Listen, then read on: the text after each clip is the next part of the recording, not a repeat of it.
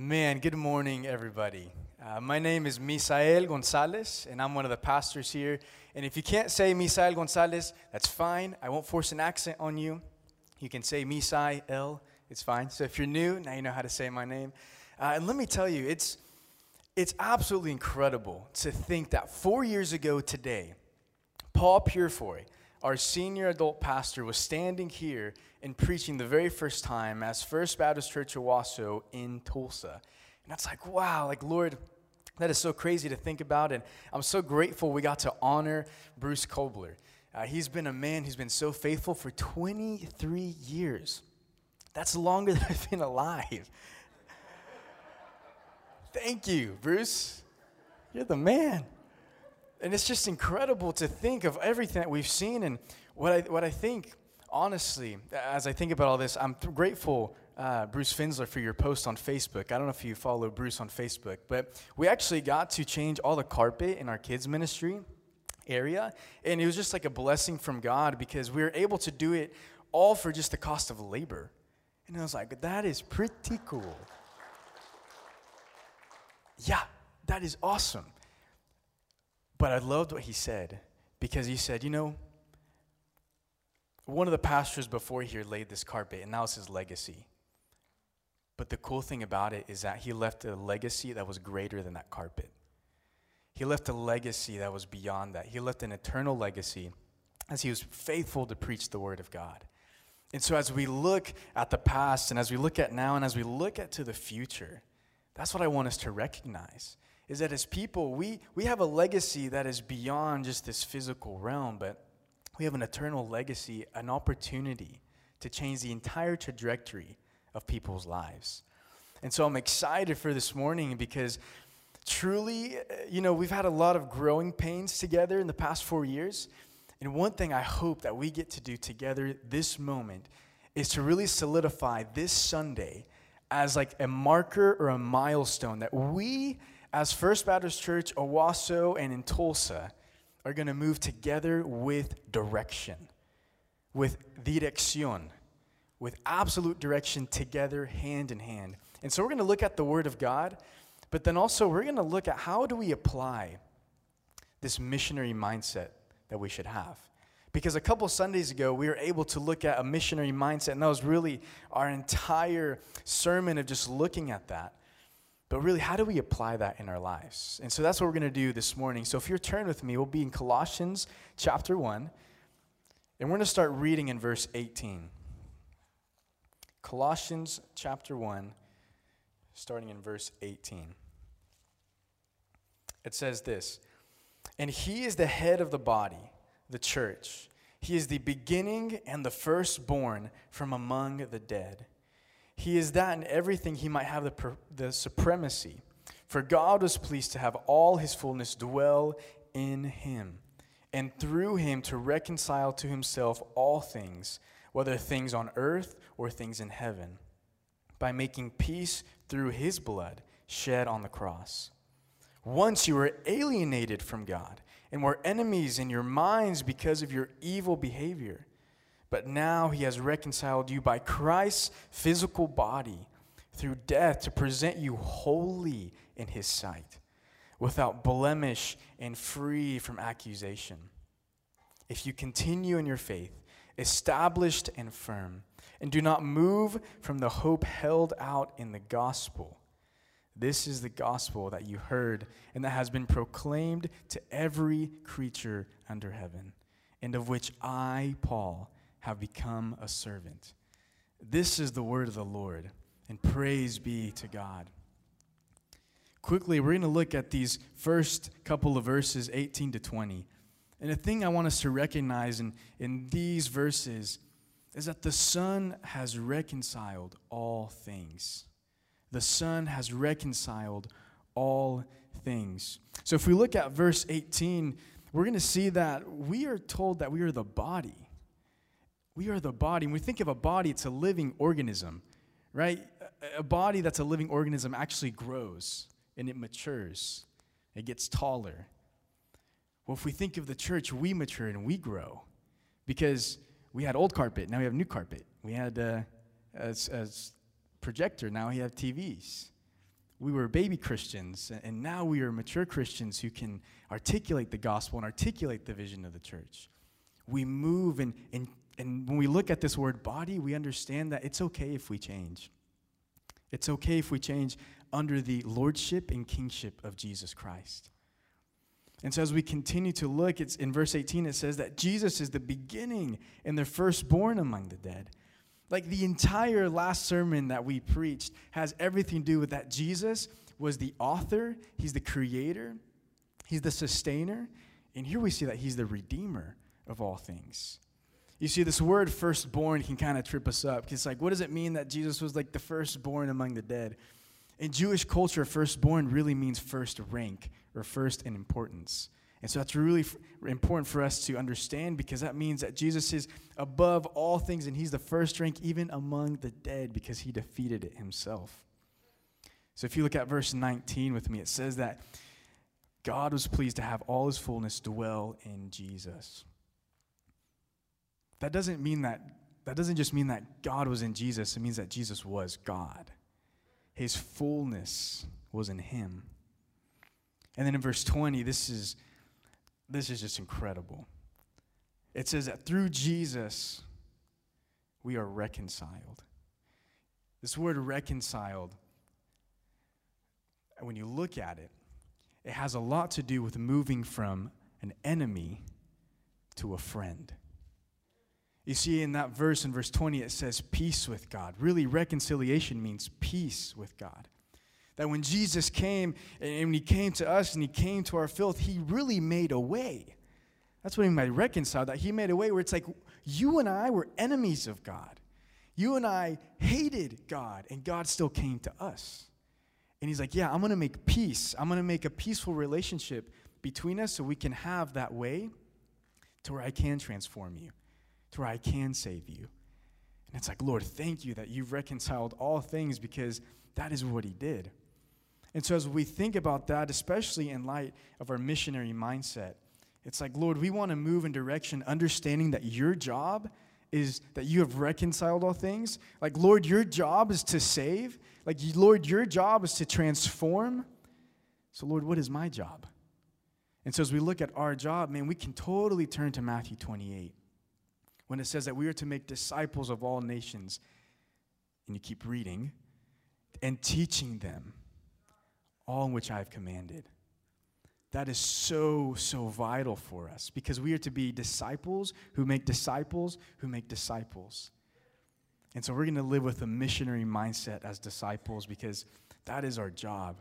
And so as we move with direction, as we move with direction, we have to understand a couple of important things.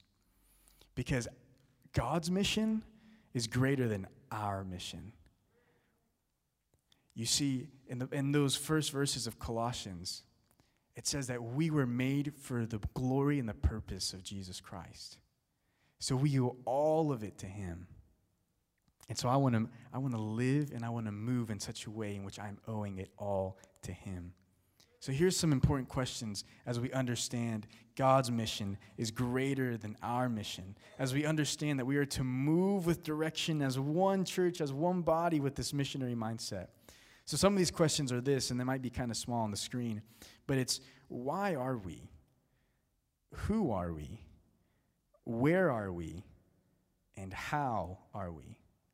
These are some really important questions that we're going to answer. And so the first one that I want to answer is why are we? I've already articulated that a little bit, but it's this missionary mindset that we have. We have to have this missionary mindset where it's like, Lord, I am meant to make disciples and teaching them all the things that you've commanded. And so, if we think of these missionaries, imagine yourself so going somewhere else as a missionary, or imagine yourself right now as a missionary. What do missionaries do? They infiltrate, that means they enter. They communicate, which means they speak the language in the people they're trying to share the gospel with. They replicate, meaning they make disciples. They cultivate, they make relationships with people. They generate, they raise up leaders. And then the last one is that they anticipate, meaning they live with an urgency, knowing that the day of the Lord is coming. That is what a missionary does. And so I want to give you guys some things that I have found about this community and about the community in Owasso. So I'm going to give you some fun facts And they're really small on the screen, I noticed. And so I'm just going to list some out for you. Fun fact about the people in Owasso is they have these blue bubbles on their phone. You know I'm talking about? Like the iPhone blue bubbles? People in Tulsa have green bubbles. And that's just really interesting to me. People in Owasso use GroupMe. People in Tulsa use WhatsApp. People in Owasso, majority of them, uh, their youth and the kids uh, go with the family to church. And in Tulsa, we see that there are some youth and some kids that come to church without family. And so there's all these fun facts, and, and there's just one really big fun fact that unifies actually both of our campuses. But 96th Street on our Owasso campus is kind of like this modern day Romans Road where all of these marketplaces are at, where all these people go to buy and to sell things. Uh, did you know that Admiral Street is a modern day Roman road too? Where people from all over come to buy and to sell and to trade stuff? It's super crazy. Like, if you've never been, there's this thing called La Pulga, which is just like this marketplace. Like, uh, I think it's over there. I'm pointing to the right direction. This way. Thank you, everybody. This way. And it's crazy because on the weekends, tons of people go to this market to buy and to sell. And it's like, man, we need to be in that space. That is crazy. And the reason that's so important is because if you look at Scripture, it was through the Roman roads in which the gospel was spread. That's pretty cool. That we are standing in a Ro- modern day Roman road in which the gospel can be spread. So let me share with you some findings uh, that I did. I did a lot of research and, and I got some help uh, from some people, and I'm so grateful for them. But let me show you this first, this first graph.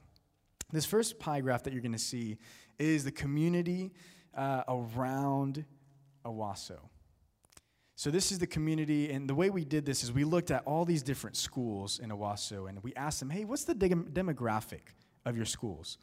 So if you see, we have 56% Caucasian, we have 10% Hispanic, we have 5% African American, we have 11% Native American, and then we have 18% that say, hey, we're like two or more. It's like, okay, that's awesome. So I want you to take a good look at that. That's the community of Owasso. That's, that's kind of, kind of who, who it is outside of the walls of the building. Let's look inside the walls of our Owasso campus. 99% Caucasian, 0.2% Hispanic, 1% African American, and 0.3% Native American. And if we look at this next graph, which is a great comparison, we kind of get a great visual of on campus and in the community. I just want to take a look at it. I'm not telling you this is evil, I'm not saying that. But I'm telling you is that local churches were established in a community and we can we have a responsibility to our community. And the reason we have to understand who is in our community as missionaries is because we have to understand how to communicate to them. Because how many of these people need to be communicated in this way or in this way? Because truly, our whole vision is to do ministry in the context of language. Because, man, that's the only thing that truly separates us. So that's Owasso. How, how about we bring it to home, right, to Tulsa? So the first pie graph you're going to see is actually inside the walls. So inside the walls, as of 2020, we are 94% Caucasian, 5% Hispanic, and 1% African American. At one point, that was 100% Caucasian. So the next thing is outside of our walls 73% Hispanic, 10% African American, 17% Caucasian. That's our community. And again, we use the school system. We called a, ton of schools and said, hey, what's your demographic? So I want to show you this graph where it compares both of them. I want you to take a good look at that. Again, I'm not telling you that's evil, but what I'm telling you is that a local church is responsible for the community. And we have to understand who our community is so we can communicate to them in a way that they can understand. And so how does how does this community communicate. That percentage of Hispanics, I can tell you they're all bilingual. If not, some just speak Spanish. This is really important for us as we move with direction. So the next thing I want to show you is just the age demographic that we have in the building most of the time. And I'll go through this pretty quickly just because this is really important for us to see because all of us have really good ideas. But it's like, man, do we have enough people to implement the ideas? And so we have about, you see there, 35% uh, of our congregation is 50 plus. Uh, 13% is 30s and 40s, 17% is 20s, 29% is teenagers that come without their family, and then 6% are kids that come without their family. So I think that's just really important for us to look at. So as we continue, that's who we see that who we are. Who we are inside, who we are outside. And that's really important for us to see as missionaries. So the next thing that we see is just like, where are we? So where are people coming from? Are people coming from like in a 10 minute radius or outside of that? And so I want to show you, we did some mapping of our members. And so the first little graph you're going to see is kind of this 10 minute ish radius of our campus. So you see our campus right there is the red dot. So if we look at this next thing, you're going to see the blue dots inside. So there's this little diamond, I like to call it. And we have about 21 families within that diamond, and about five of them are under the age of 50. And really, what that means is that there's people that have been here for a long time, they just never moved away. And if you look at the next couple of slides, especially the one with the little red diamond on it, the blue dots that you just saw are within that. So let's go look. Uh, okay, who are the people outside that diamond? So we have about 37 families that live outside of that diamond. So again, I just want you to, to take a good look at it because I want to make sure that we understand that, man, we can have great influence in the Tulsa area but man, we are established in a particular community that we are responsible for. So, in light of all of this, you might be asking, okay, said, I hear you, but what's that last question? Like, how are we going to reach people? How are we going to communicate with them? How are we really going to move with direction? Well, man, I want to I want to really just present to you this idea of circles this idea of circles, or in Spanish, you would call them círculos.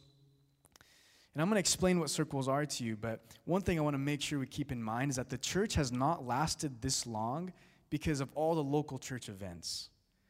The church has lasted this long because of the intentional relational relationships that were centered on God's word, that were centered on God, community around Him. And so, really, what Circles is doing is it's pushing us towards that, pushing us to be intentional and relational and connecting with people in a personal way. And so, you might be asking, Misael, okay, what's a circle? Well, a circle, I want you to think of it as a trampoline. Okay, this trampoline that really propels people into small groups, propels people into service. This circle, what it does is it really it pushes us to truly disciple, it pushes us to truly understand what's the gospel and what's the vision of our church. You see, a circle, you, some of you might already be doing it. Because what a circle is, is truly, because all of you have an inner circle, right? You have people that you kind of know, you have people that maybe you hang out with. What a circle does, it's a way to encourage us and to push us of saying, you know what? I need to have people in my home. I need to go meet with people in a restaurant. I need, I need to go just have like a picnic uh, with this family and with that family with an objective. And that objective is yes to get to know them, but it's also to share the gospel and share the vision of our church. You see, we are more and more looking like this postmodern world where the gospel advances at the speed of relationships. And so really that's that's really what this whole idea of circles is.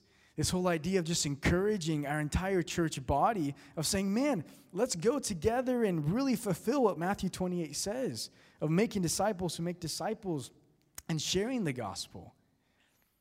And so I want to give you some info of what it would look like if our church embraced this and if we had people embrace this.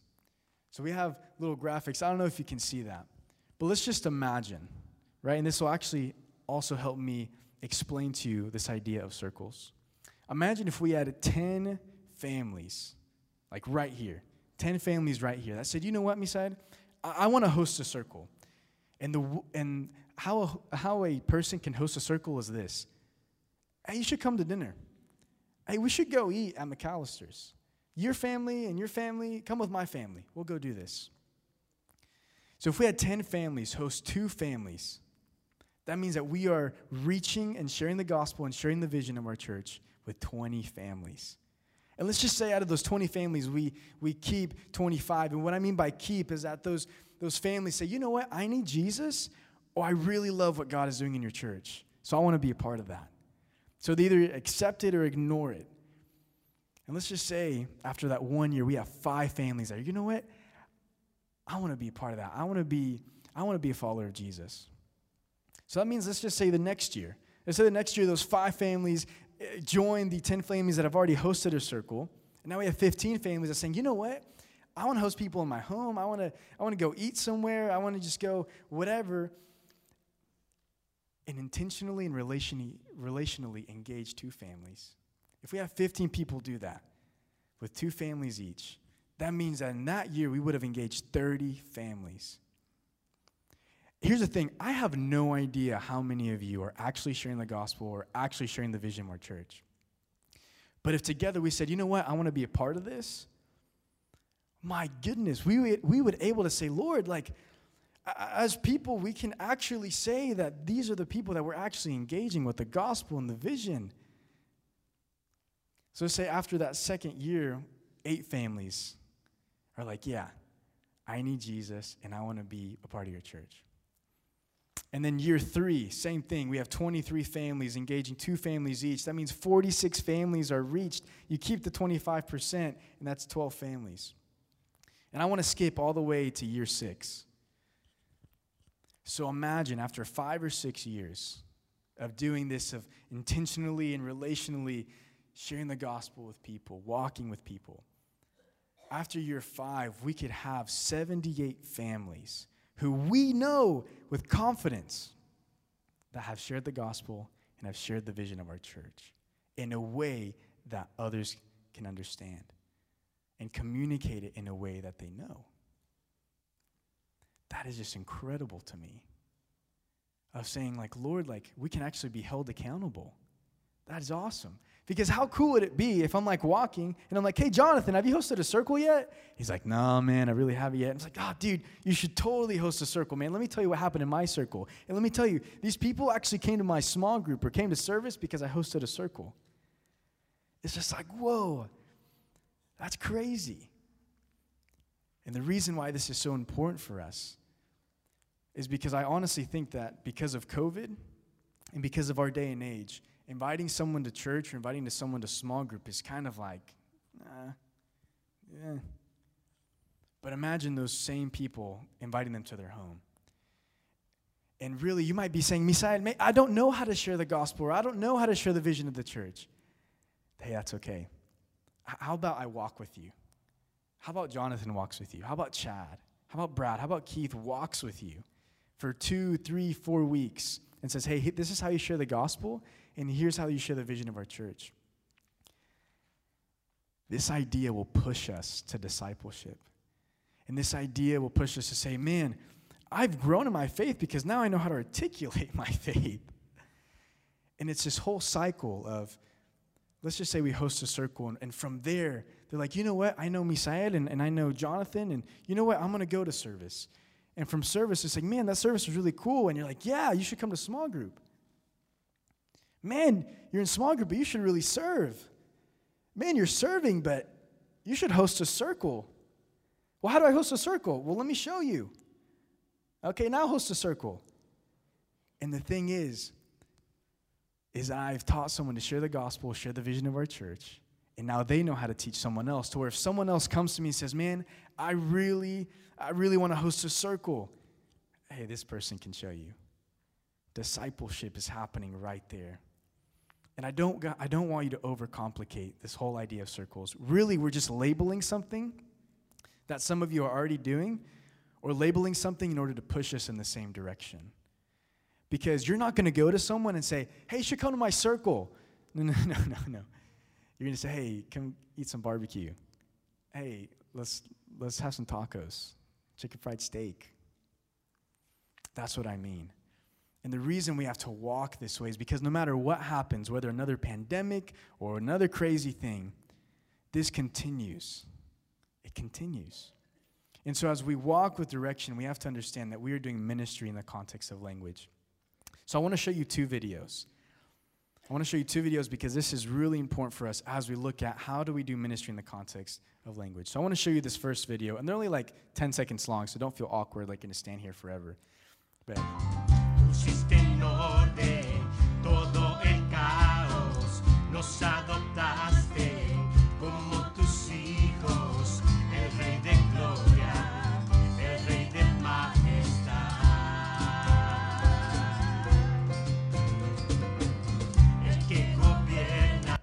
So you watch that and you're like, okay, that was cute. That was cool. That was the first video I'm going to show you of a church that says they are one church in two languages. Okay, so that was the one church in two languages in Spanish. And so I want to show you the one church in two languages in English. Uh, same church, just different language. Same, same thing, right? Check this out.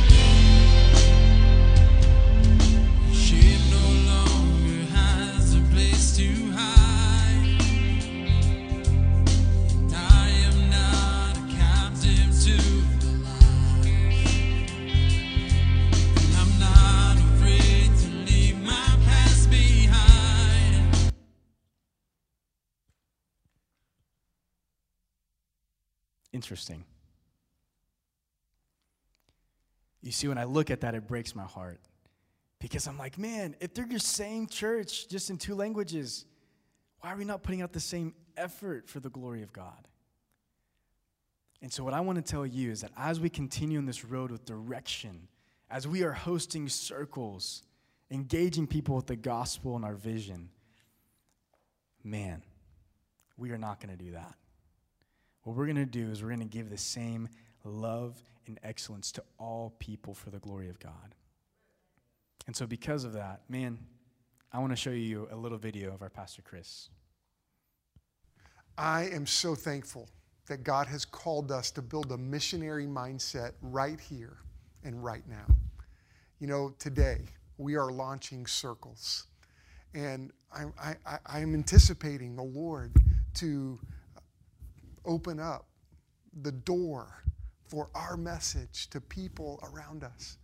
You know, let's pray together that divine appointments are our experience. You know, we're, we're called to see what Jesus sees and, and to see the people around us. And, and I am excited to watch how the Lord is going to use this starting in Tulsa and rippling to Owasso and to the suburbs all around us. Would you join me in praying that God opens a door through this pursuit? Thank you for jumping in with us. And let's continue to build this missionary mindset right here and right now. Missionary mindset. And one of the things that Chris said in his, in his video there was uh, seeing people as Jesus see people. Um, I'm Jonathan, and I'm the groups minister here on this campus. Sorry. Realize there's, a, there's some other people in the room that may not know me today. Um, and so, what I, as we look at Colossians chapter 1, and we look and see what Jesus, what, what Paul says about Jesus in verse 21, he says, And you who once were alienated and hostile in mind, doing evil deeds. Misael read the NIV, and it says that uh, you're alienated, you're enemies in your mind because of your evil behavior. And hopefully, you're taking notes on your app. One of the points in there is that the Son has cleansed everything, has cleansed all things, because he says next in that he has reconciled you through his body of flesh by his death. And then he says, in order to present you holy and blameless above reproach before him. Can you think with me for a moment what it was before you were born again? Before you knew Jesus, what it was for you? The hopelessness? Maybe you didn't have direction in your life, you didn't have love in your life, you're always looking for something to give you joy. And so you're always looking for that next thing that's going to provide that joy for you. Maybe it's the next time you go fishing. Uh, maybe it's the next ball game you get to go attend to, the next race you get to go watch. Maybe it's the next deer season. You're always looking for that next thing. But when that thing was over, then you're not joyful anymore, right? You're, you're kind of like, what do I do now? And so Jesus has reconciled you. He's not just giving you peace, He's making you holy and blameless. He's given you, when you're born again, you've become a child of God. Once you were an enemy of God, now you're a child of God. He gave you a new dad. Maybe your dad in this world wasn't the greatest example of who God is. But when you're born again, God becomes your father. Isn't that amazing? He becomes your father. He gives you an ability to see things that you haven't seen before. And that's what we want to talk to. You remember the gospel challenge last year? That he looks out with eyes of compassion. He sees the multitude. That was the, that was the challenge last year. And I had a really cool seat for that last year because as we did the food ministry, my job, because I'm kind of big, I stood up in the trailer and I threw boxes the whole time. But one of the coolest things that I loved to do when we got caught up for a second was to look out from that trailer and see all the cars lined up. Realizing they were finding hope in these boxes of food. Realizing they were finding hope in our parking lot because we were giving something that they had a need for. Well, you know what? We still get to do that, but it's through our relationships. If Jesus was willing to die on the cross for you as an enemy of God, would you not be willing to invite your friend into your home to give them the gospel? A friend. We're not talking about an enemy, we're talking about a friend. And that's what we're asking you to do in 2021 is to invite your friend to a dinner. Invite your friend to coffee. Maybe if we're going to get really extreme, maybe invite your friend to like a Zoom time because it's COVID, right? Something. Think outside the box with me. How can you share the gospel, the hope of the gospel of Jesus, with your friend? Hmm. And we can do this because we have a foundation that does not change, that does not shift. We find that here. It says, Indeed, you continue in the faith, stable and steadfast, not shifting from the hope of the gospel that you heard. Is that what you're building your life upon? Is the rock. Think back to the Sermon on the Mount, Matthew chapter 7 and jesus is telling is talking and he's basically he's preaching. He's like listen the wise man he builds his house upon the rock because when the waves come the house stands firm. But the foolish man he builds his house on the sand and when the waves come it goes splat. All the old kids workers know all the song motions to this one right I think Patty has it right because she has a house in the mountains. She doesn't have it on the beach. And that's what we want to do. We want to build our foundation on this foundation that does not move. Because God's foundation is greater than our foundation. Now, this is how, this may sound really, I don't know, maybe it's tough for you to think this through of inviting people into your home. Maybe you haven't done a lot. I don't know. But can I give you an example how it just happened to me a couple weeks ago? And it wasn't intended, it just kind of happened. So I invited a friend over. Um, my friend has a couple of kids, and they, they showed up, and we were going to feed them. And so we just went and bought some Little Caesars pizza, really cheap. They came over. Uh, our kids went. Our, the kids went back to the room to go play, and they're playing, and we're sitting in the living room, and I'm talking with my friend, and I haven't seen my friend, I haven't had a conversation like this with my friend in quite some time, probably over a year. And so we're catching up, and my, what, what is going on is my friend is, is kind of, they're born again, but they're discouraged. And so the opportunity to give the hope of Jesus, right? And so I listened to my friend, I, the couple of things that they said, so then I interjected, like, you know, you're right, it is tough. But here's who Jesus is, and here's what Jesus has done for my family during this last summer and this summer of unemployment and, and summer of uncertainties. And I know that He can do the same for you too.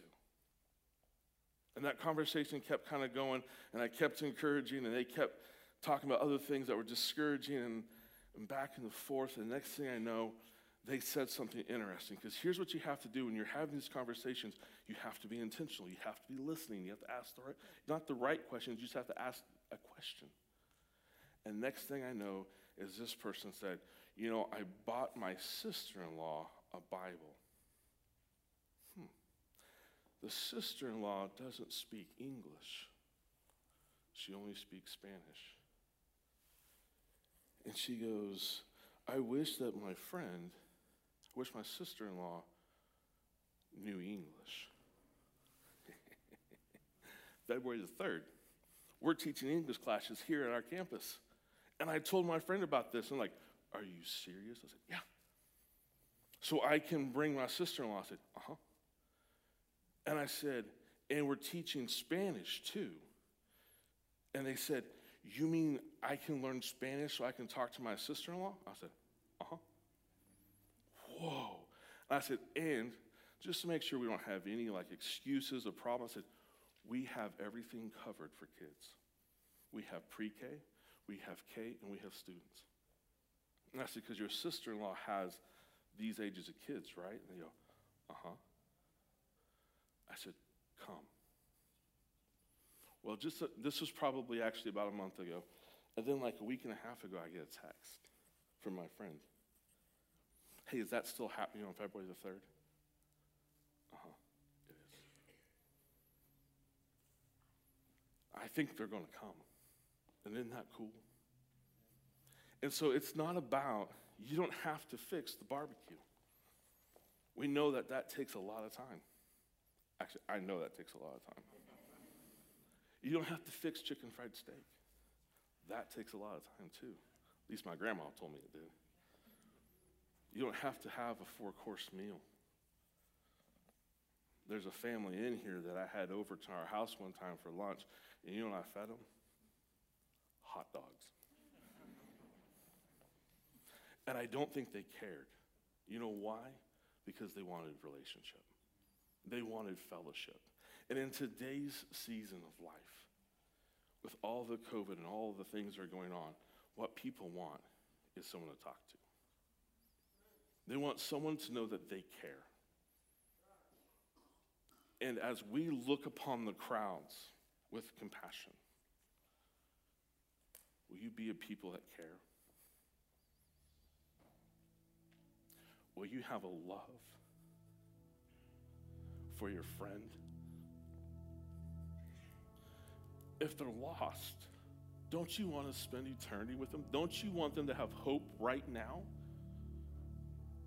Don't you want them to be able to have someone like Jesus that they can turn to? To have a heavenly Father that has promised to take care of them, to meet their every need. Isn't that what you want for your friends? Maybe your friend is born again, and man, everything that's been taking place in our country has just hit them hard. They're kind of got one foot, you know, they're just trying to catch their balance. Reach out and grab them. Why don't you come to my house and let's have a meal? Let's go and have coffee and let's sit outside and talk. I just want to share with you who Jesus is to me. I just want to share with you the story of what he's done in my life.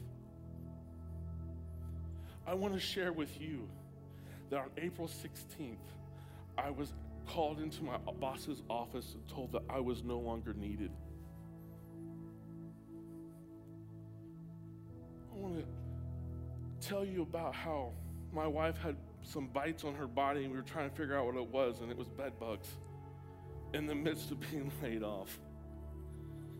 And I want to tell you that was $1,200 expense to have them removed from my house. I want to tell you that someone paid for that for me. I want to tell you that one of my friends that I used to call on as in my old job said, I want to hire you part time. I want to tell you that my church came to me and said, I want you on staff. I want to tell you what God has done for me. And what we'll see is that we'll see strength rise up. We'll see that the Christians will become sure in their foundation because what happens is, I share my story, that strengthens you, and then something happens to you, and then you have a story to tell. I have friends right now that are walking through stories that they're going to get to tell how God came through for them. And that's what we're talking about this morning. It's that easy. And you have no idea what, what asking a question and listening to what they have to say next and then responding in Jesus will do. So, will you host a circle? Because the thing that I don't want is it says that our proclamation, it says that the gospel has been proclaimed in all creation under heaven. And in Luke, it says that Jesus said that if my disciples don't praise me, then the rocks will. And the last thing I want to have happen is rocks to praise. Because we have the souls, we are the child of God.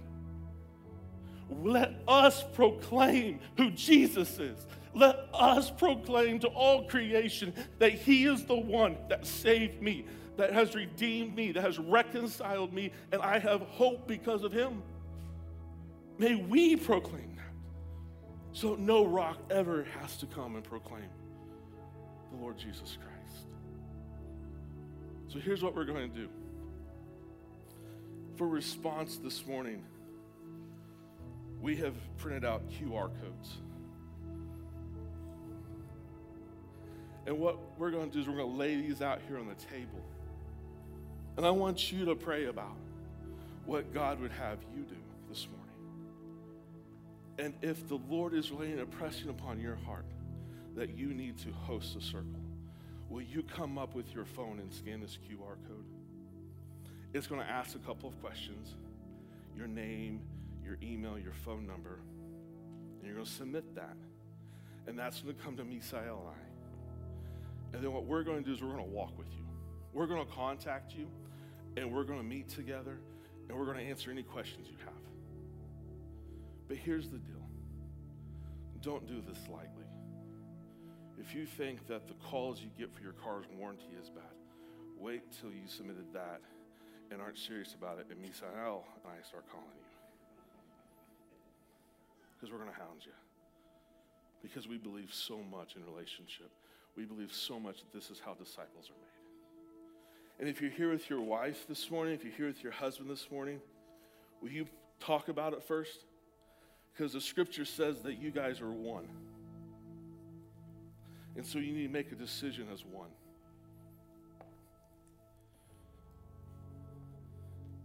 And if you're not here with your spouse, they can't be here today then go home and have a conversation and get with me, Sal and I. Because we believe that this is going to change our campus. We believe that this is going to change our church. We believe that this changes Tulsa and Owasso and Broken Arrow and Skiatook and downtown and Collinsville and Oologah. It cha- it's going to change things because we're going to show the world that we truly care. Father, this morning we thank you for Jesus. We thank you that he has reconciled through his body. He has taken us who are enemies, and Father has made us anew. Where he is now, where we were, were alienated, Father, we are now in the family of God. we're holy and we're blameless, Father, because of Jesus. And may we just take that hope to our friends, starting there and, Father, branching out.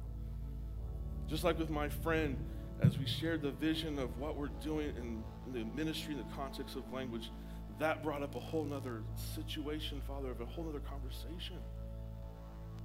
And Father, we pray for our campus here. We pray for our campus in Owasso that, Father, you'll do mighty things. Father, may we proclaim who you are to the world so the rocks don't have to. Please, Father, may the love of Christ so constrain us, so envelop us, that all we can talk about and sing about and tell people about is the hope that we have in Jesus.